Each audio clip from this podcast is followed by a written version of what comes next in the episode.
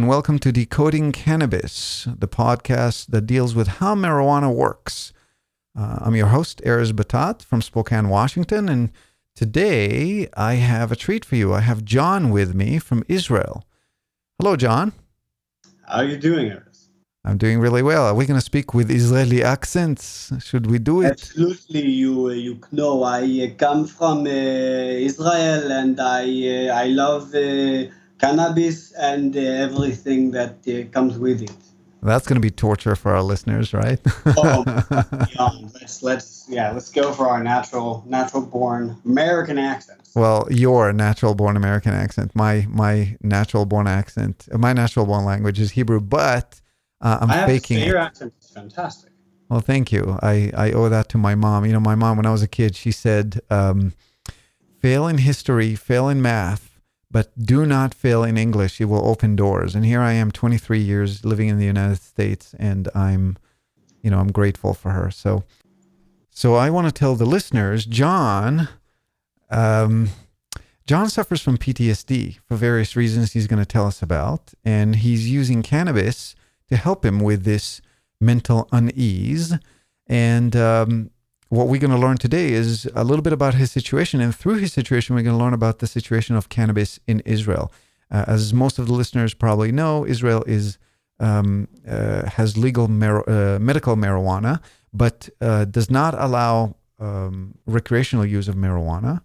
And in fact, there is quite uh, of a strict enforcement of that. And uh, John is actually an alias that we're using um, to protect um, his identity. So, John, um, I'm going to say it again. Welcome to Decoding Cannabis. I'm really happy to have you on. And uh, how are you? I'm doing quite okay. It's been a long work week, even though it's only Wednesday. But uh, I'm glad it's almost over. Well, um, you're in your late 20s, early 30s. Yeah, exactly. I am 28. So you're a millennial. Ah, I'm just on the cusp, unfortunately. What do you mean just on the cusp? You're 28. You're not just on the cusp. I'm uh, I'm 44. I'm Gen X. Isn't uh, what's on the cusp? I think by I thought, I thought I thought 89 was the cutoff for for generation for uh, millennials. Maybe I'm wrong. Hmm. Ah, we're gonna have to check that and go back to our listeners. So, um, why don't we start, John, with with your PTSD experience? Uh, tell us about the traumatic events that have led to you having this mental unease. Sure. Um, so I was born and raised in the East Coast of the U.S. Um, I had issues with social skills very early on, in addition to very severe ADHD, um, and it led to a great difficulty connecting with my peers. Um, a group of my peers who I was with from a very early age, um, and I grew up around until the middle of high school, uh, took it upon themselves to bully, assault, uh, beat, and torture me. Uh, I was shoved in lockers uh, and locked there for a very long period of time. Uh, I mean, you run, name it, and the cliche is probably it was probably done. Um, and that went on until I was 16. Um, and the ne- and I basically ran away from uh, that to a different high school, and, and then eventually from the U.S. altogether to Israel to start fresh and get away from any essence of what had happened. Hmm, intense. So all Yeah. the things that I've that I saw in, uh, you know, it's it's interesting. We we we share that in common. I was bullied as a kid as well, um, but I, that was in Israel. So just for you to know, there's no way to run if you're if you're a geek. Um, Yeah, you know, the, It's a- the geek are meek, but hey, we'll inherit the earth, right? oh, absolutely. We're gonna run the world. Yeah. So yeah, right, exactly. Yes, It's, it's all computers, right? Um. So, so then you came back. uh, You came to Israel. Um. Yeah. And um, you you were in the beginning in a kibbutz. A kibbutz is a um, sort of like a little social community of people who work together towards a common uh, financial and um, community-based goal. Uh, for those who don't know what a kibbutz is, it's actually a very one of the only uh, truly successful models of uh, mini com- communism, shall we say? It's a bad word, uh, but it's a kind of a social democracy uh, in, in in in works, and there's pockets of that in Israel, and um, sort of like uh, what what would be the equivalent in the U.S. Well, I know there was there was some sort of like religious community of some guru. I, I remember it, was going on in the '70s or '80s or something. It was really really popular, and there, I think they were even making a movie about it. Um, but it would be something like that. It's basically the whole idea concept is it came from a lot of the Soviet, uh, Russian, and Ukrainian and Eastern European Jewry that fled the pogroms and the Holocaust and got to Israel and they came with some of this socialism and communist idealism. And so some people wanted to build cities, and others wanted to build agricultural settlements. And so that is how these communities, these kibbutz, uh, kibbutzim, as we call it in Hebrew, uh, came to be. But, uh, you know, just for the listeners, because now we've mentioned not only uh, communism, the dirty word, uh, but we also mentioned, uh, you know, hinted towards some kind of religious cultish communities Kibbutz is very different. Uh, everybody makes the decisions together. There's no uh, one ruler, um, and uh, it's actually, I, I, think, the only successful model that I know of uh, of a social community at work. I think it's honestly, I've lived here in Israel for now basically a decade, and I can tell you that I my dream is to go back to the kibbutz hmm. because mm. there's no place in Israel where I felt more at home.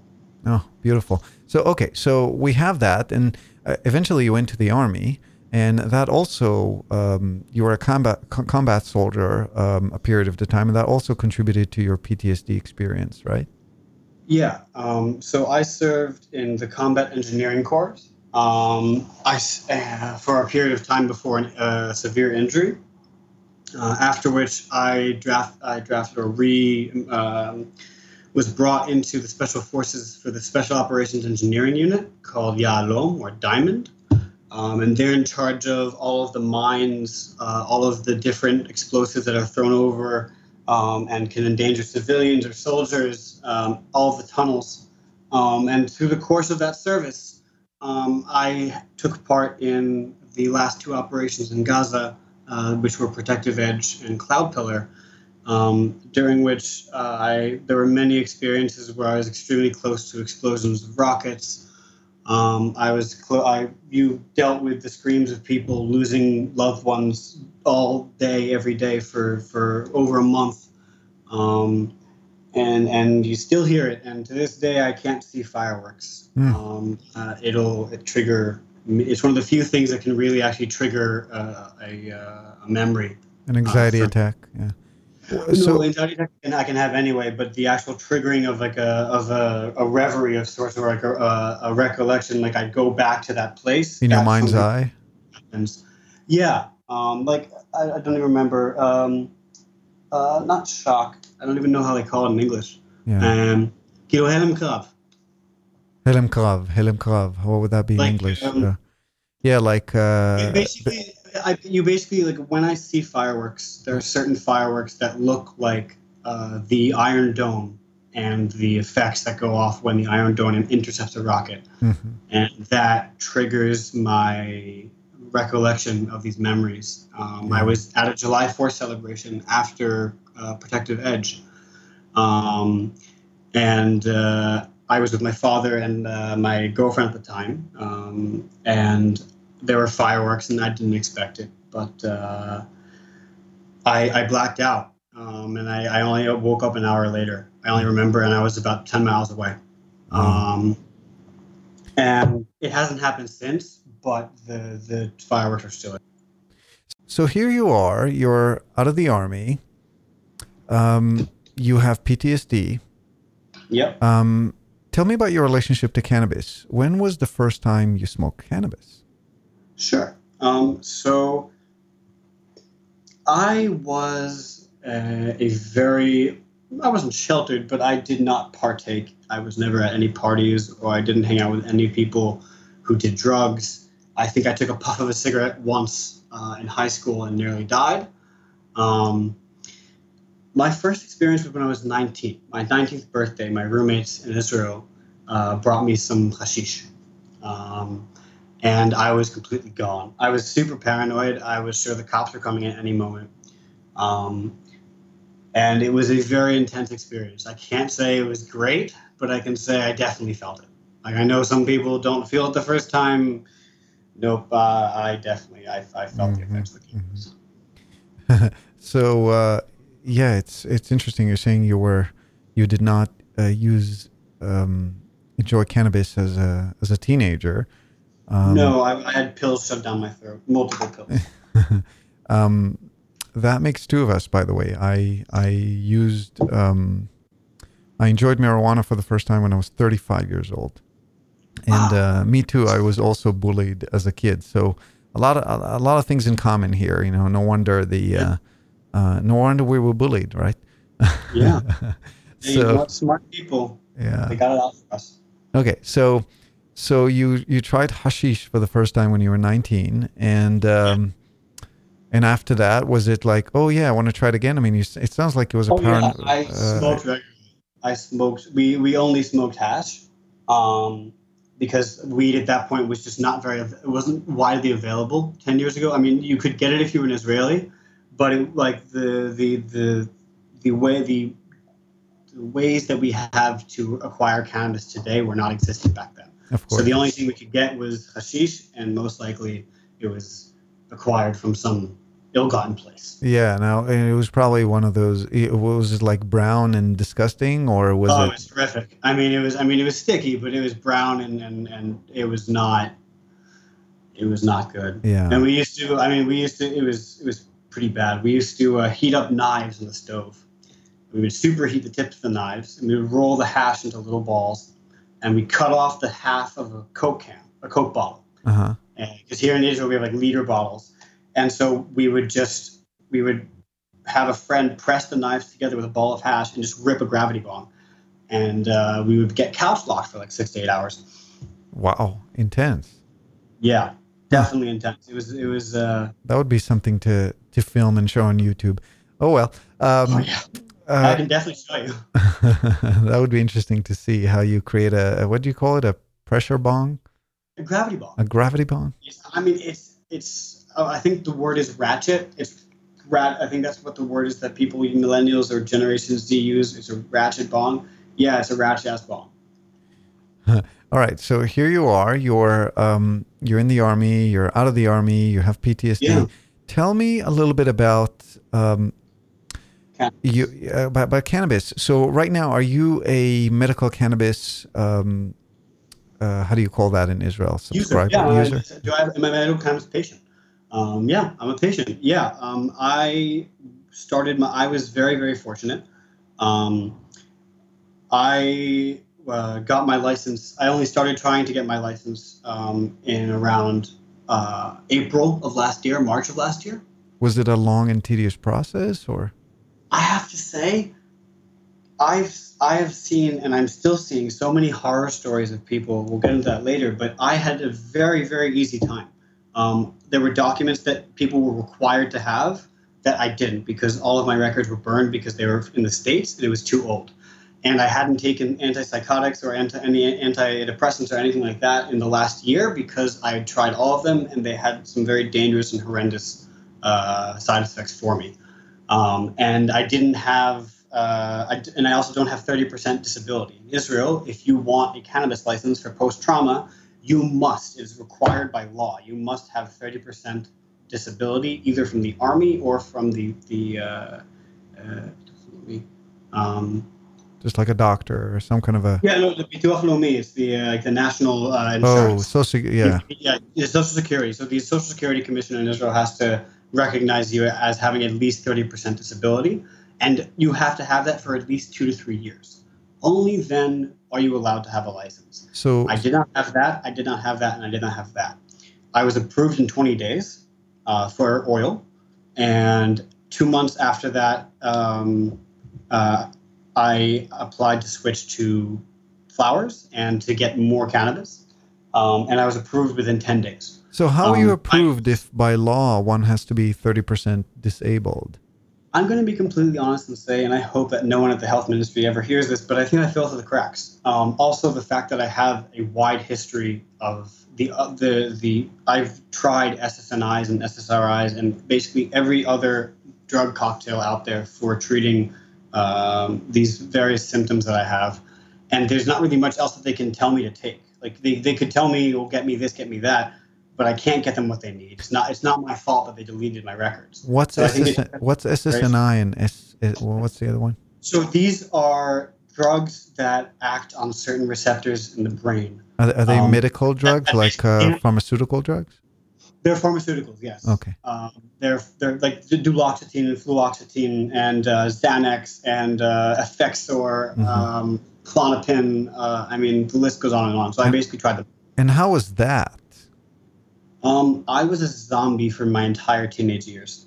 Oh, that's horrible. It was, it I was Hold on, on. hold on. When you're saying teenage years, because teenage years, you were oh, you were trying those before you tried marijuana. That was in the Yes. states. Okay, yeah, Yes. easy on the trigger in the states with pharmaceuticals. Oh yeah, yeah, yeah, yeah. The it's it's the same here. Even easier. Like getting getting a- even if even in medic even in states in America where the medical cannabis laws are strict, guarantee you no one in America can possibly imagine how difficult it is to get a license here. Imagine that in a imagine in a state like New Jersey. Imagine six million or eight million people in a state, and only thirty-one thousand people are licensed to use it. All right, so here you are in Israel, and uh, so how many years was it before, after the army? You were with uh, PTSD. Um, Yeah. w- were the symptoms of uh, whatever happened in the army uh, manifested immediately, or did it take some time until they started bubbling? Um, no, actually, for me, it was a very delayed reaction. Um, partially, um, I didn't really have anyone here in Israel to tell me that I had changed because my fa- my family was back in the states and I have no family here in Israel.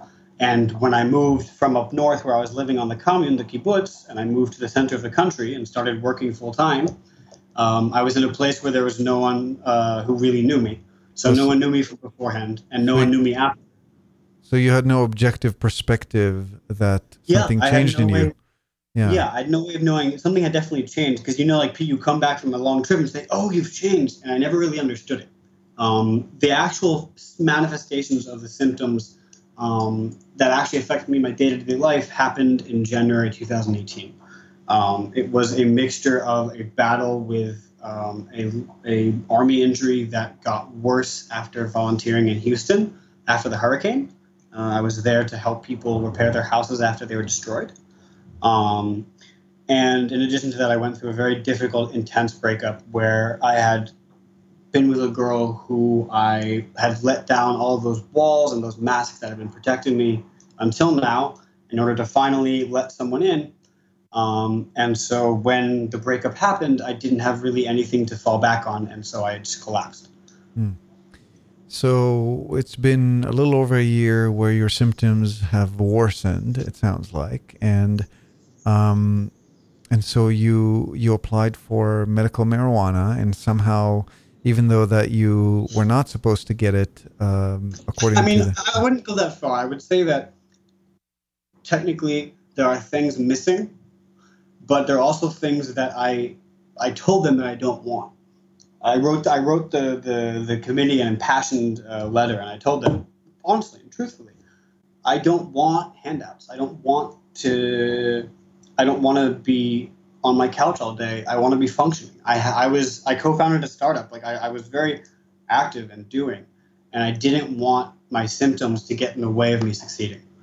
Um, and so it was really important to me to have that.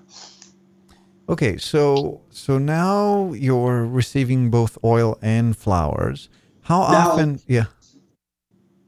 Only flowers. I, I, I started with, with oil and then I um, I transferred my license to flowers. I'll do a little background on the license in Israel.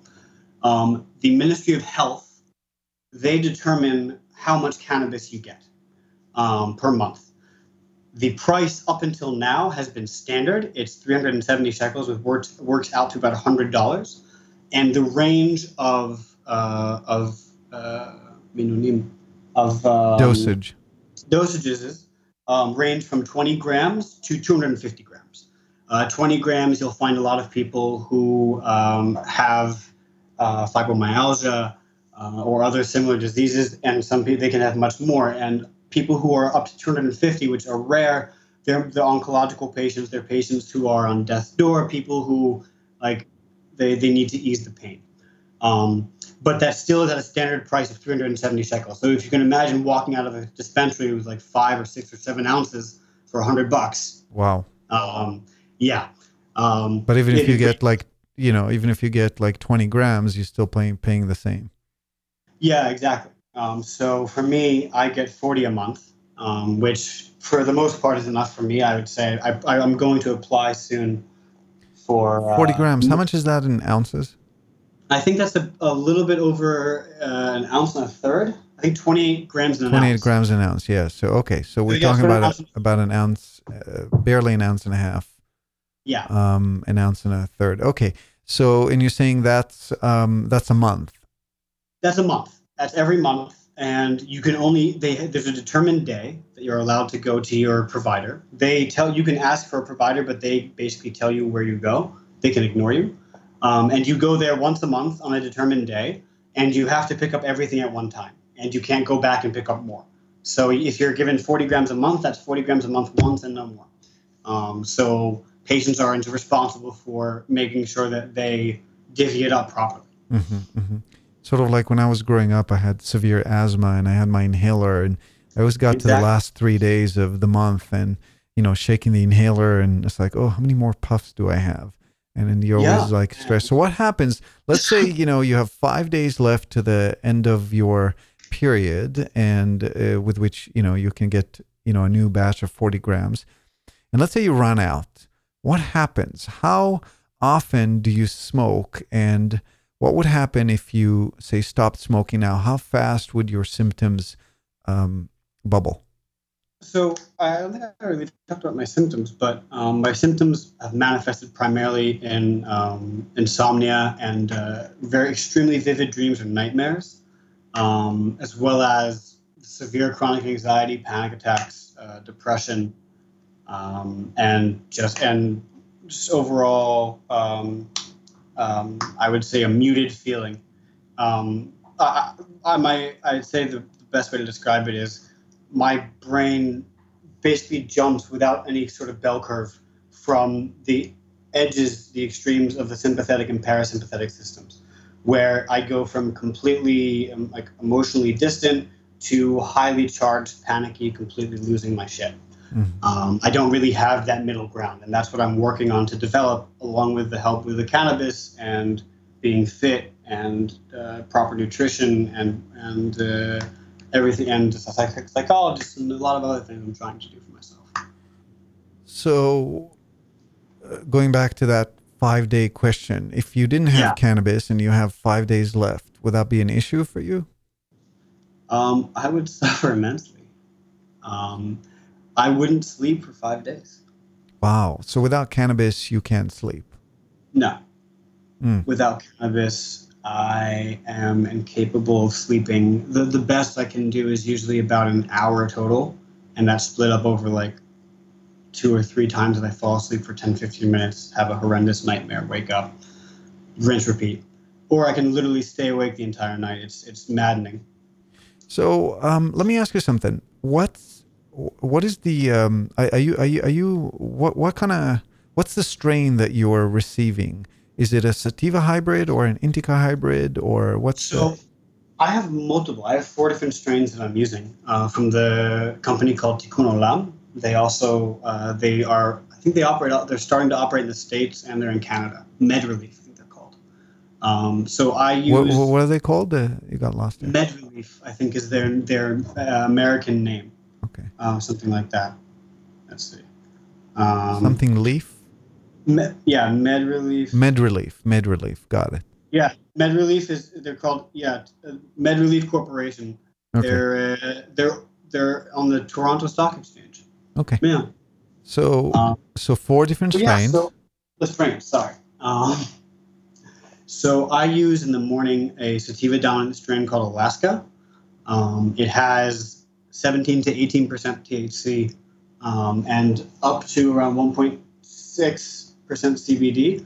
Um, depending on the person, sometimes it can cause anxiety. I had it in oil form, and it caused my anxiety to get much worse. But I find that in the proper dosages, which I weigh out, um, in the proper dosages, it can be really useful to get myself up in the morning because I have severe anxiety in the morning that I think is a, a side effect of sleeping and the cannabis wearing off during the time of sleeping, and it can cause me to be so anxious that I have to I'm ill in the bathroom. Um, so that kind of like nausea, nausea, nausea, extreme nausea, panic. It's it's unpleasant. Um, and so the the sativa dominant uh, really helps with that without causing my anxiety to pick up too much. Um, and then from there, I have a sativa dominant, which is a balanced um, CBD THC hybrid.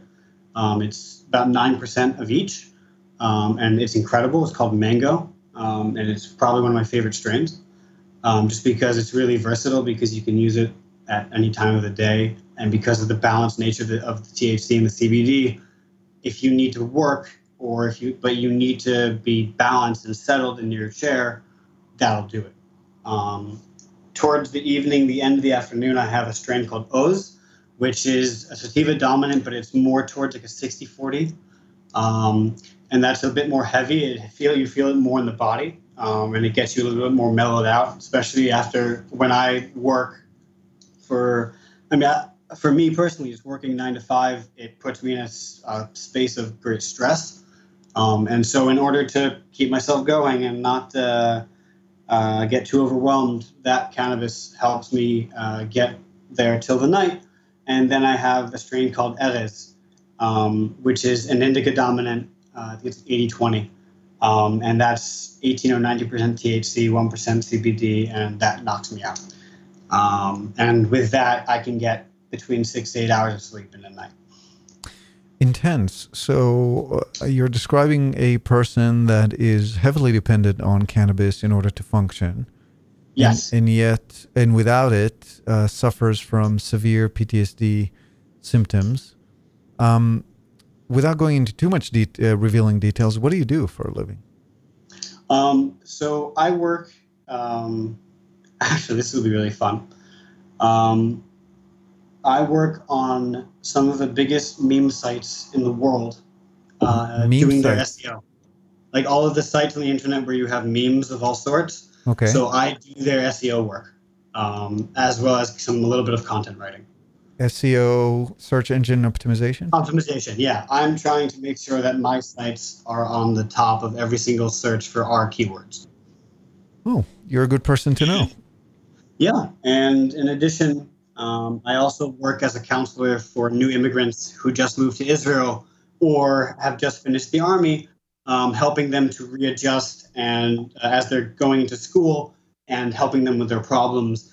Um, I even have uh, I've dealt with students that have their own issues from the army, um, and I find that having my own experiences and having worked through it and being active in working through it myself having the chance to help someone find their own path without doing it for them, uh, I think is really rewarding um, because I don't want them to go through what I did. I want them to nip it in the bud and treat it where it is now and not get to where I am, where I'm dependent on a medicine or however you want to call it uh, in order to be a functional, happy human being. And that's one of the things is the, my struggle, even with the cannabis, is I struggle to feel happy. I struggle to feel positive emotion. Um, it's something I'm fighting on a day to day basis. Um, lots of questions forming in my head. So let's take it one sure. at a time. Um, it sounds like, do you work remotely from home? Um, so mostly I work remotely. Um, one of my jobs has an office right in the area, and the students I'm responsible for are also in my area. Um, so it actually works out quite well that I'm able to, I don't have to put too much stress on myself to get to my point A or point B of work. Um, and I can do good work and be proud of what I'm doing. Um, and it's and, considering where I was, where I was just struggling to find a job or just function as a human being, um, being able to look at my bank account and know that at least it's zero um, is better than deep debt and uh, the stress of that. Right. Um, so it's it's it's it's been getting this last job has been uh, a really great feeling. because I can only imagine, you know, uh, it's not it's not like you can take a bong to work and just like inhale in front of everyone, and so No, I wish God no. Um, so where I work specifically, actually, um, there are a lot of people who smoke. Um, none of them are cannabis patients, um, but in Israel, it is such a socially normative thing at this point. I think the last statistic was 23 or 27 percent of the entire Israeli society smokes weed. really, Um, oh yeah, oh yeah. It, there was an there, it just came out recently. There's there's a ton, and and what's even funnier, and most of these people are not aware of this, but the law in Israel states that if you have smoked cannabis, you are not allowed to drive for 21 days, and if you do, you will lose your license as well as getting a heavy fine and have to take a course, and it is a serious serious issue because me as a cannabis patient I can no longer travel to work. I have to take public transportation, and public transportation in Israel is a nightmare. Um, so right, they- right. So basically, what you're saying, I just want to make sure I got that clear. Yeah. Because you're a known uh, to, to the country, you're a known cannabis medical cannabis user. yeah, You're not allowed to drive. Period. Because period, because the law has not been updated in order to include cannabis patients. and how do you Um, feel driving while on marijuana? I don't drive on marijuana. Well, if you um, did, do, would you feel comfortable driving on marijuana? Um, yes, up to a point. Um, I'm very aware of myself. I'm very, I mean, part of being the PTSD is self-aware, extreme self-awareness. Um, but I take great note of where I am mentally, especially on the cannabis. Um, and I very, like, if I was ever in a situation where I did have to drive, um, I would be able to say whether I was able to do so. Um, but I would try to wait um, as long as possible before doing so if I had smoked before. You know, it's interesting to me, John. You you're an American citizen, and um, you know you're heavily dependent on cannabis in order to to function. And you could probably, you know, with your set of skills, you can probably find a job in the United States fairly easily, especially on the West Coast. And have you, and, and yet you're choosing to live in Israel because, you know, if you move to the United States right now, you could be in one of these states that have legal marijuana. You can buy whatever you need, whenever you need, and you could drive. Um, well, you know, I actually I don't know if you could legally drive, but you know, a lot of people here smoke and drive. They choose to, and a lot of people claim actually that driving while under the influence makes them better drivers. I would Um, agree with that. and I, I would agree that it's true for some. I think that, um, you know, me, for example, um, when I'm under the influence, I don't feel comfortable driving. But remember, I smoked for the first time when I was 35 years old. So, you know, that altered state is is is weird for me still, right? Yeah. um, and everybody's different. So, uh, but but but and yet you choose to live in Israel. What and and yet your family is in the U.S. and and you know, based on my understanding, you you no longer have a girlfriend. Um, I what what I keeps you there? Now, uh, that was a previous girlfriend. I actually live with my current girlfriend now. Mhm. I'm very fortunate for that. And she's Israeli? She is Israeli. She is. Oh, now we know what keeps you in the in Israel, right? I'm sure it's not the only Mystery thing. solved. No, um, beyond that, because there have been times um, where I've definitely considered leaving. Um, there have definitely been times where I've struggled with where I was at and wanted to either get a different experience or live in at least live temporarily in a different place to have that experience of having a different culture around me because my entire young adult and soon to be regular adult life has been in Israel uh, from the time that I was a teenager.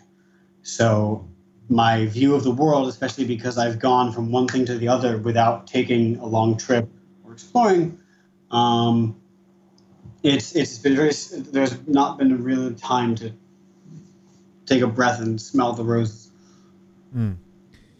All right. Well, I want to close a few branches um, that were left open in my mind, questions that I wanted to ask, which, you know, this, this idea of thinking like a tree, you know, having a trunk of thought, you know, our trunk of thought, our trunk of discussion is, you know, your life and your relationship to marijuana as a PTSD um, um, survivor, I think was the term that you, that you wanted to use. Um, eh, you know, and then we have these branches you know, and I'm taking a side branch now to talk about, um, you know, how we think, how some of us think, you know, as a as a tree of thought. This I, uh, this ability to remember which branches are open, which are not open, I do not possess when I'm altered with marijuana. This is one of the reasons why I don't smoke when I when I do podcasts because it, as an interviewer, it uh, this you know prevents me. I know that some people are different, but for me, it prevents me from actually being able to track the conversation and keep you know and keep a coherent and uh, articulate uh, you know form of speech but this is me um, so so here's a branch that got left open you said that you used oil and then you moved to flour. tell me about yeah. the the difference in experience between oil and flour. you know i'm, I'm can only sure. assume that the onset time is a is a big piece of the puzzle but what about the high itself yeah um oil is a very different high. Um, oil in Israel is especially concentrated. It's really it's a very intense high, um, at least with the company that I was with. Um, and the it, it, was very effective. I mean, if I took uh, like my dosage was about like I needed 13 drops um, per night, which is the equivalent of about three bottles, and I was getting two bottles or three. Um, so I needed many more because I also needed for during the day. Um, so all in all, I needed about six, and I had three. Um, so I had to ration, and so I wasn't able to truly um, treat myself with the oil. But when I did, um, it, the, especially the oil that I used for nighttime, uh, that was Erez, which is the same strain I use for night as a flower, was very effective. Um, but the sativa oil was extremely intense, and I even though I could function on it, it jacked up my anxiety to the point that I wasn't functioning. Um, I was really stressed out for no reason. Um, so it was less of a good medical experience and more of a I have to counteract this somehow. Mm. I understand. Um, okay, so so that that's one branch that I wanted to to kind of close. And what about the onset time and how long it lasted? Yeah. Um, so the onset time it took a bit longer. Um, it would take anywhere from, uh, I would say, 15 to 45 minutes to really set in totally. Um, and it would last between two and five hours, uh, depending on the dosage in the day. Um, whereas with flowers, um, I um, usually the effect is, le- is less prominent, um, but I break up the dosage over the course of certain blocks of the day so that it lasts me until the nighttime. Hmm. You know, when I smoke, especially sativa strains, um, yeah, uh, you know, after about two hours, two three hours, the effects starting to wear wear out, and I usually feel a tremendous uh, lethargy. You know, just kind yeah. of this down of energy because when I when I smoke uh, sativa, my my mind is racing and there's so much cerebral activity that it's happening and you know it's a lot of energy. Um, do you experience the same and how do you deal with the tiredness? So my solution for being tired is smoke more weed um, or, uh, or go to the gym.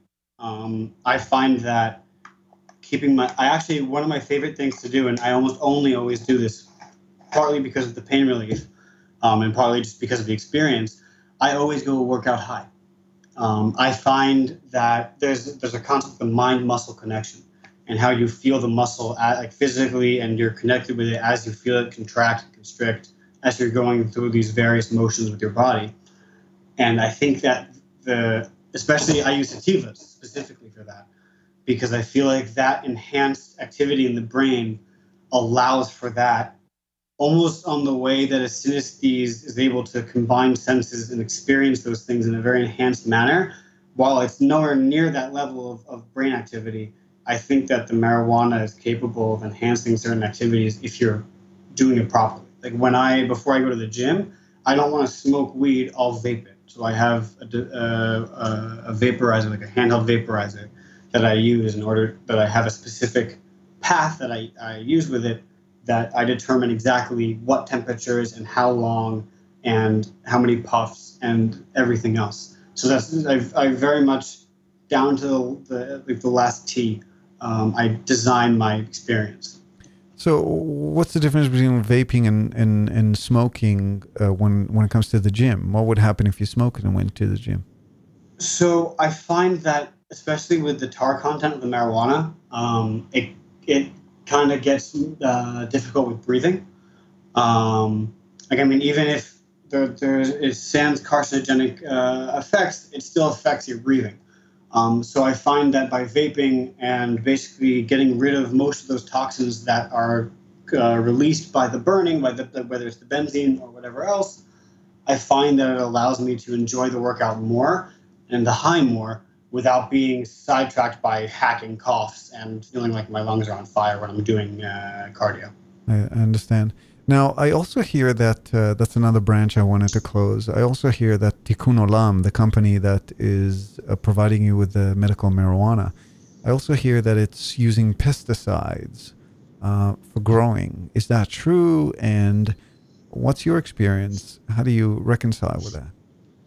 Ooh, here's where I'm glad for anonymity. Um, so I've had some pretty bad experiences with some of the strains in Tikkun Olam.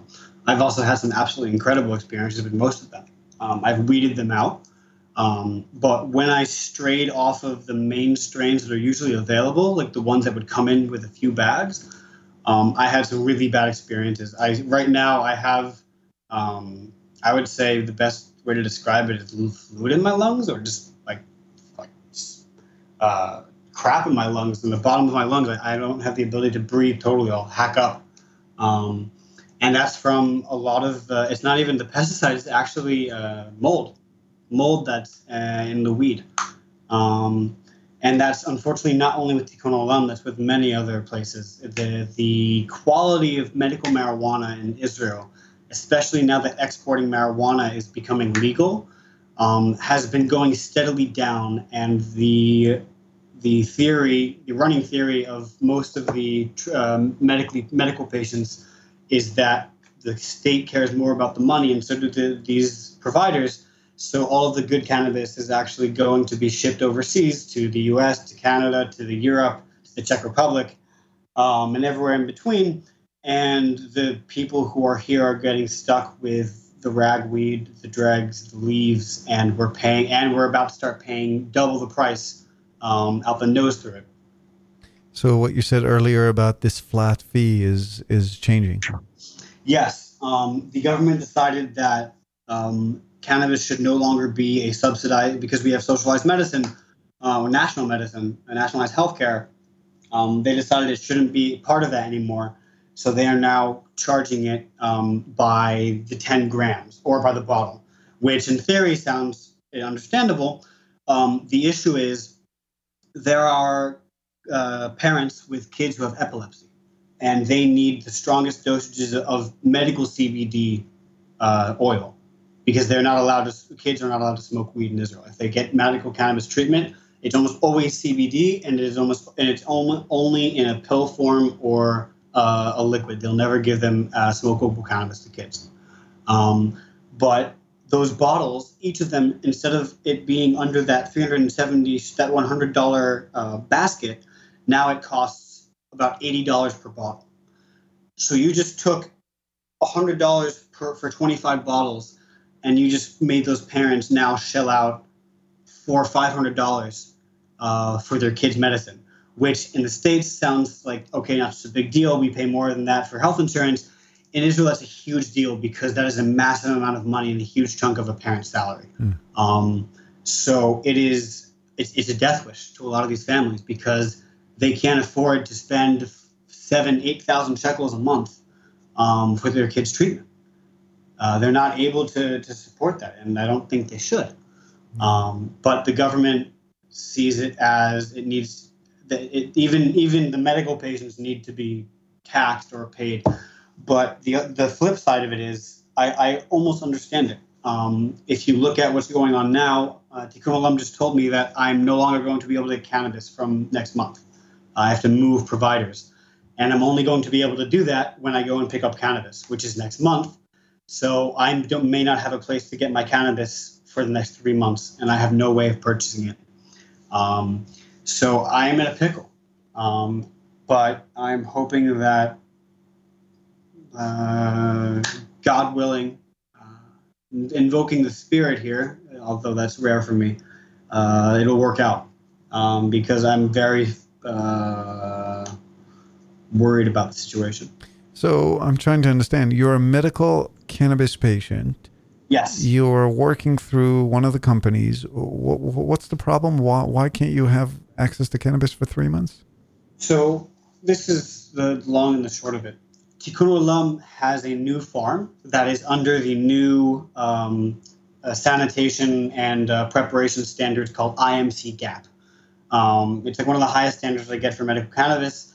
And the government required every single medical cannabis company that wants to be a part of the medical cannabis industry in Israel to receive this certification. It required a great deal of money and time spent and invested into upgrading their farms and their processes and their manufacturing and everything else.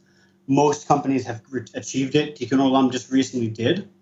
The problem is um, the Ministry of Health uh, banned a, over a ton of Tikkun Olam's cannabis um, because it wasn't up to IMC GAP standards, and that was supposed to supply the the 17,000 um, patients over those four months until the new farm was ready.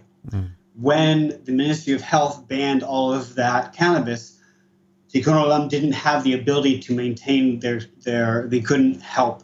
They didn't have the amount of cannabis in order to give their patients the cannabis. So what you're so saying is, yeah, new regulation caused. Yeah. It, it's it's a shitty situation, and they should have planned it better, and we should have known ahead of time.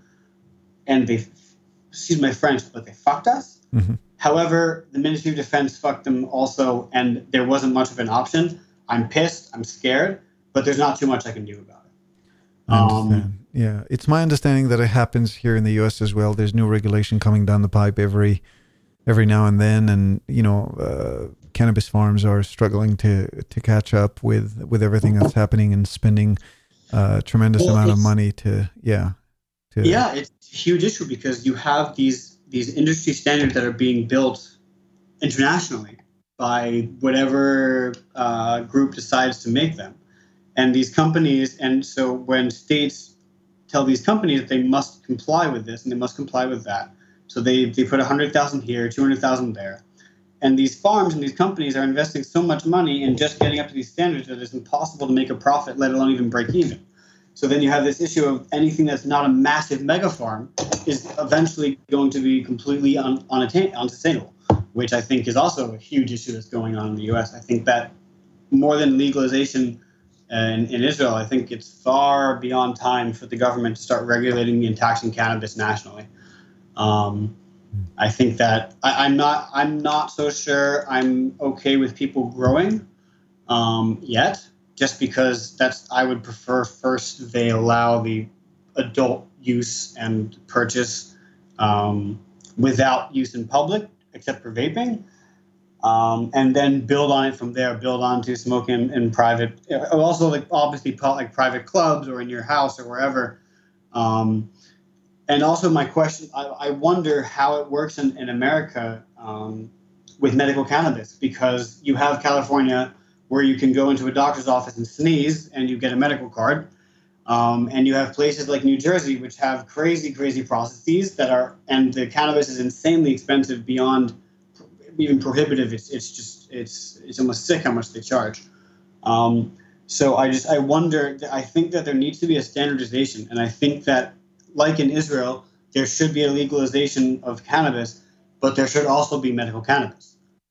Like there are people who use cannabis as a, as a treatment and not recreationally and that needs to have there needs to be a distinct difference Just well, like I think it's.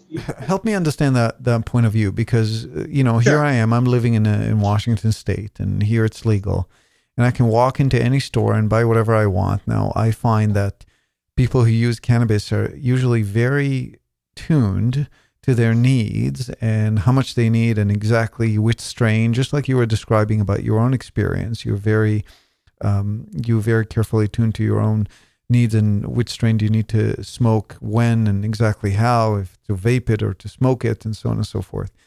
Why is it that um, if the industry is regulated, of course, and um, you know, but available recreationally, why do we still need medical cannabis? Why can't every person walk into a store if it's legal? And uh, you know, what's the need for the medical marijuana? industry if if it's legal?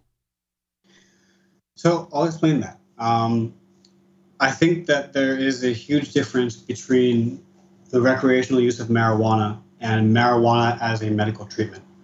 Um, I think that medical the, the recreational use of marijuana should be completely should be legalized absolutely, um, but they're using it towards like purposes it's for, for their own. It's not a it's not a necessity. It's not that or opiates or that or antipsychotics. It's just this makes my life on some level better, more enhanced, more enjoyable, more free, etc. For people who are in massive amounts of pain, people who can't sleep at night without uh, suffering, and people who have panic attacks at least eight to 10 times a day if they're not medicated. These are people who are most likely struggling in order to make ends meet. They're people who are struggling to keep their lives normative. And so it almost sounds like like preferential treatment, but in a way it is. Because if you're capable of like functioning on your own and having a regular job and being a lawyer or a police officer or in the military or wherever else, I, I think I named the three places you can't smoke weed. That's pretty impressive.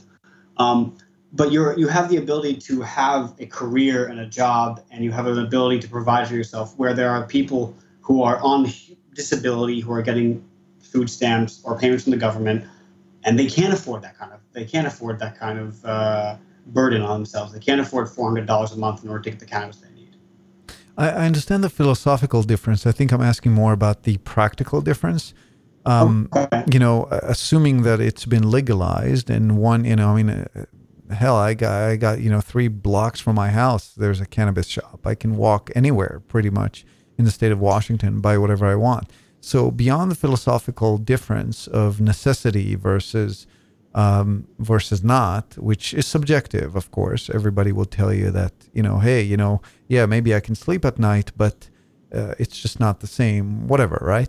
But yeah. beyond that philosophical difference, do you, do you, Am I missing something? Is there a practical need for medical marijuana industry in a place where it's legally available? If it's already legally available, I mean, when when I'm comparing, for example, it used okay. to be that um, that um, medical cannabis used to be in a higher grade than uh, the recreational stuff. But I got to tell you, um, there's no there's no faster beast than capitalism you walk into a store here in Washington and the strains are unbelievable. I mean, you you know, I looked at the uh, website for um, Tikkun Olam, you know, this company that provides you with with medical weed and you know other other companies. Uh, I mean, I'm talking here. I can walk in and just buy a sativa, a beautiful crystallized sativa that is 27% THC, or any type of oil that I need. Why do we need the medical um, the the medical marijuana from a practical level, not philosophical level, if if that exists. So, I'm going to take back what I said, and I'm going to say this. I think that medical patients should be able to grow cannabis. Hmm. okay, I now I understand what you're saying. You're saying okay from a financial I, perspective. I yeah. yeah, the weed is. Uh, because from um, the product perspective itself, yeah, I really it's very hard yeah. for me to justify, you know. so yeah, so then I would say, so then I, I would, yeah, I would, I would revise that, and I would say that, um, the, the, the medical patients should be able to grow their own product, and in that way, they were able to access the strains that are most viable for them. They're responsible for all the incurrent costs. They're responsible for buying the seeds, and they're and they have and they'll have a complete like they're, they're not allowed to sell it, um, because again, I if they're using it for medical reasons, then they need to be using it for medical reasons. If you want to sell it, buy it in store and resell it, which again sounds ridiculous, but um, yeah, I, I think that medical patients being able to have their own strains and control that for themselves would mitigate the need for medical cannabis industry. Right. And I, I, think that, you know, of course, now we're getting back to the philosophical discussion and people who um, don't necessarily depend on it for, um, you know, to function We'll say, hey, you know, why do I need to spend the money? Why can't I grow it? I think there's some states that allow everyone everyone to grow some, and I'm not immersed yeah. in the uh, in all the laws, but um, yeah, it's interesting. It's an interesting uh, philosophical discussion. I think that people who need it uh, and can't function with it, uh, without it, uh, there's definitely a protective, um, a protective uh, instinct to somehow segregate those who absolutely need it from those who don't. But I think that this protective uh, sense of protection comes from um, you know, from this trauma of potentially not having access to it and having this distinction happen between those who absolutely need it and those who are just using it recreationally is is sort of uh, uh, ensuring that even if it's not going to be available recreationally, um, then it's still going to be available for those who who need it um, to function. But the truth is that once it began, you know, I'm saying this as someone who lives in a in a states where it's legal once it becomes widely available, I got to tell you, once that fear goes away, there's there's really it's almost like there's no there's no th- th- this need to protect the status of those who truly need it almost dissipates. Do you know what I mean? Um, and uh, it's tricky. I, I totally understand what you're saying. Um, and yet, I think that once once the legality is out of the way, it almost becomes a moot point. Does that does that make sense? Absolutely. I think you have a really good point. Um, yeah. And it's, just, it's, I, hard, it's hard to experience for someone like you who's you know under under the gun all the time to like oh well I have my weed will I not have my weed you know and if I don't you know I'm basically a criminal if I try to get it in the black market but for someone yeah, who my, lives here it's I, like whoa me my weed if like if I if I end up by next the beginning of next month when I go when I'm allowed to go and pick up by the government. Um, I don't know if there will be space for me anywhere. I don't know. Yeah. I can't sign up or change until I do that. Um, and so I'm basically stuck. And yeah, I understand. If it's I tricky. If I, yeah, if I don't get it, then I'll be like I will be have to find a thousand, eleven hundred dollars a month. Yeah. Uh, to, to pay for it, and I don't have, I don't make eleven hundred dollars a month. Period. Yeah, yeah, I understand. Um, I think that um, again, this uh, this uh, this idea of um, what's the word I'm looking for when so, so the scarcity, the scarcity around the quantity of uh, marijuana available out there is what's driving us to say, hey, we definitely need to make a distinction between those who absolutely need it and absolutely don't, uh, who don't necessarily super need it. Um, I don't. I mean, I I I had periods where I had, you know, I had uh, severe anxiety, and uh, but sometimes just a little puff would help, and then I'm good to go, right? But I'm I'm nowhere like you, um, and so you know, if we were in a place where there's limited amounts you know, I would say, hey, you know, it needs to be somehow bound by law that you would be the one to get it and I don't. Um, but that's the beauty with capitalism, and that's the beauty, I think, with uh, um, this idea of legalization that then everyone gets that freedom. And then what happens, you know, I, I also, I just want to name that um, as a philosophical thought. What I found is that when we're in scarcity mode, when we're you know, when we absolutely, and I know that from my relationship with uh, other drugs like Ventolin, you know, for my asthma, right? uh, pharmaceutical drug. When we're in scarcity mode, we actually use it more. Why? Because we get to this point where we're like, oh, okay, you know, I, I, uh, how long do I have? You just start thinking about it all the time. And what happens when it's legal and when it's widely available, you're no longer stressing over it. And then you find yourself like, oh, you know what? I actually don't need to use it this afternoon because we are, we are um, uh, active, um, uh, uh, malleable beings things change all the time. We don't necessarily have the same amount of anxiety or symptoms every day, no matter what unease we suffer from. And, uh, you know, having just the availability allows us to just relax about it. And I find that potentially cause us to, to, to use less of the substance. And so this is where I think, uh, you know, all the laws and regulations around marijuana are actually creating a situation where uh, things are worse. And, and another piece of the puzzle, I'm you know a little passionate about it, so I'm going off a rant here. Um, I specifically know of one person, and I know there's you know thousands and maybe tens of tens of thousands who um, because he didn't have access to legal marijuana, he ended up smoking crap.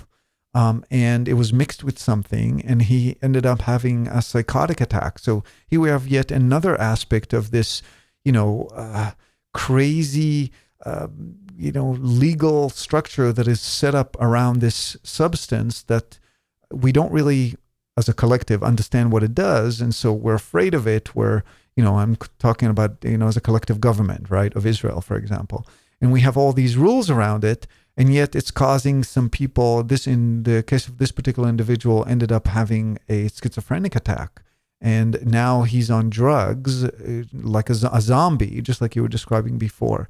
And so there's a lot of aspects i think to the topic of legalization and to the topic of um, regulation that need to be considered. And i usually not. And the funny thing is that most of those who create these these laws and most of those who create these uh, restrictions never smoked a joint in their lives. And so yeah, that was my I rant of the day. I wish they would. Yeah, interesting. So, John, I I really appreciate your your time today. I think we're uh, we're over an hour, so I think uh, I think we're getting to an end.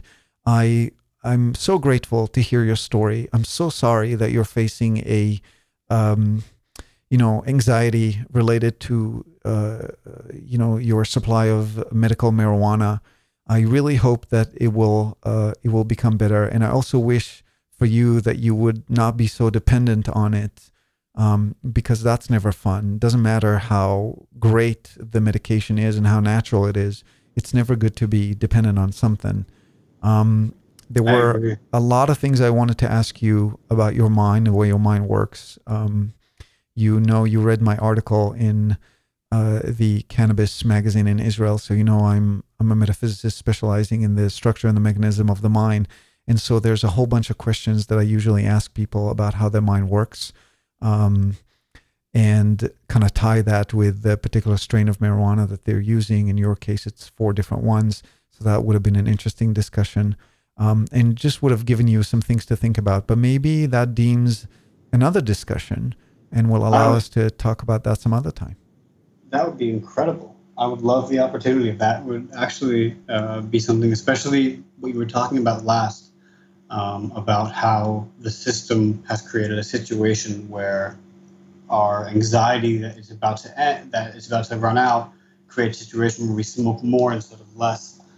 And I think there's really something to that, and that's something that I definitely in addition to everything else and, and going into the mind, uh, that's one of the things that part of my mind that it really just clicked with me that I really would like to tweak and work through and try to mm-hmm. understand because it's some it's a very very strong trigger for me.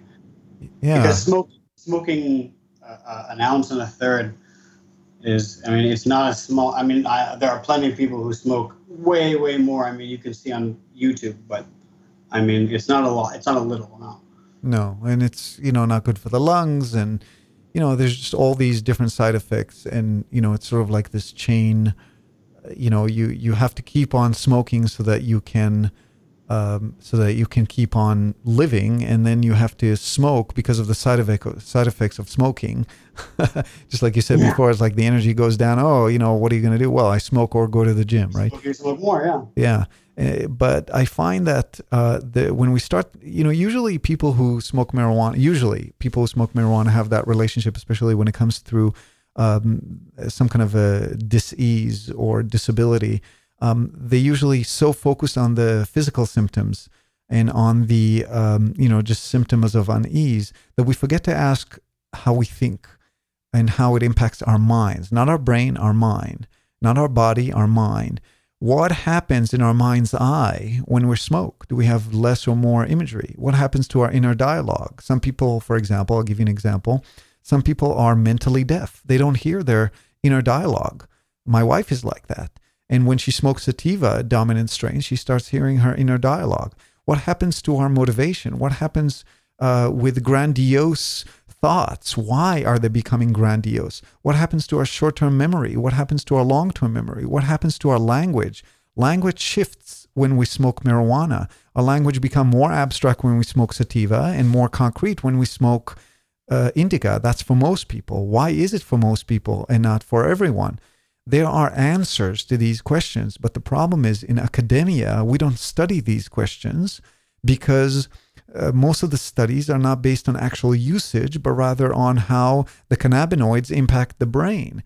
In order to understand what's happening in the mind, we have to have a direct experience. We have to actually have the experience of mental alteration so we can ask ourselves what has changed in our mind because we have only access to our own mind.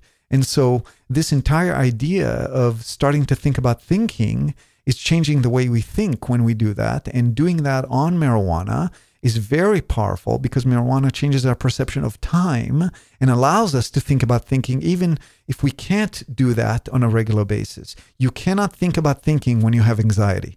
You cannot, it's an impossibility.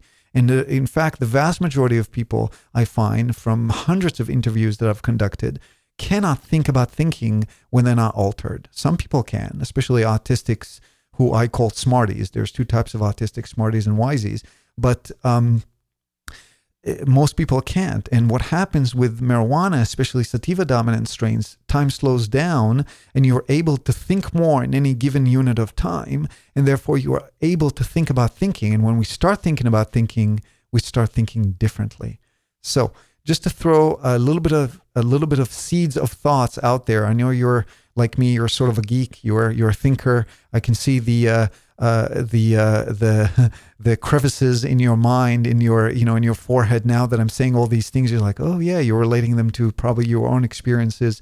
Think about those things. Think about thinking. Uh, read the article I wrote again. See towards the end, there's all these descriptions of what happens in your mind's eye when you're when you're smoking, and and start thinking about that and you'll see that your entire relationship to marijuana will start changing and the next time we talk i'm going to interview you i'm going to ask you about your mind and how you think and we're going to we're going to go from there sounds good That sounds absolutely fantastic. yeah I literally can't wait. This was, I mean, just as a basic like, conversation, I feel not transformative. I wouldn't go like that grandiose, but it, I, it really opened up my mind in a lot of ways to what I'm experiencing. you know uh, there's definitely a lot of um, a lot of uh, uh, a tendency to go towards grandiose thinking when we're smoking marijuana. And I know that you you know obviously you're you're you're altered somewhat altered right now um, uh, because that's your life right now. And I've seen you smoke uh, while you're in front of me which is awesome and um, and yet I don't feel like you're uh, you know like you're um, dysfunctional in any way, shape, or form. However, I will say this: Okay. however grandiose you know this sounds, I will tell you this: when we when we get a glimpse to the structure and mechanism of our own mind, once we start understanding how the mind works and what creates thought and what creates our time perception, what creates our space perception, how memory works, it is life changing. It is as if, um, you know, we look at a, at a messy picture and the three dimensional object just pops out. It's like Morpheus's red pill for the mind. We cannot go backwards. Once we understand the structure of the mind, it is just phenomenal. And so I can't wait to share it with you. I can't wait to share it with the listeners. And I can't wait to continue and having these discussions with other people. I thank you, John, for your candid, for your honesty, for your willingness to open yourself and share your own experience, even at the uh, uh, you know at the risk of you know talking to a microphone in a country where um, you know you potentially can can have ramifications. And so I just want to salute you for that, no pun intended, uh, um, and and just say thank you. And I wish I wish you all the best. Yeah, thank you so much for the opportunity, and I really I'm, I'm really looking forward to our next conversation. Thank you, John. And for our listeners, thank you for listening to uh, Decoding Cannabis. Um, if you liked it, uh, review it on iTunes. It always helps uh, so that other people can enjoy it and spread the word. Many good things are coming, including public experiments of how the mind works. I want to say one one thing about it. And I'm going to say it, uh, try to say it in every episode. Trying to understand what marijuana, how marijuana impacts the mind by researching the brain is like trying to understand humor by researching our cheek muscles. Some things must be experienced directly. If we're going to wait for academia to wait for legalization, it's never going to it's never going to happen. We have to do it ourselves. There's enough people out there who have legal access to marijuana. And if we're going to be if we're going to come together in order to understand the impact of THC on the mind, only then we can fully and safely legalize it because we uh, we are afraid as people we're afraid of what we don't know and if we're going to show the world exactly what cannabis does to our perception of time and space, there's not going to be any more reason to um, to shy away from legalizing it. Uh, for those who are interested in reading more and understand uh, what Consciousness Research Institute in Spokane, Washington has done when it comes to marijuana research and understanding how it impacts our perception of time and space, go to criorg.institute. That's C-R-I org dot institute and click on research and click on how marijuana works and you can see uh, marijuana polarization theory that explains how we're different in our mind and how marijuana impacts everyone differently based on their relative perception of time. And um, yeah, any questions? Uh, feel free to contact. For those of you who know people who should be on this podcast, who can talk about marijuana, what it does to the brain, what it does to the mind, and who want to share their personal story, contact as well, and I will uh, contact you back. Thank you, everyone. Thank you, John. Peace and talk soon.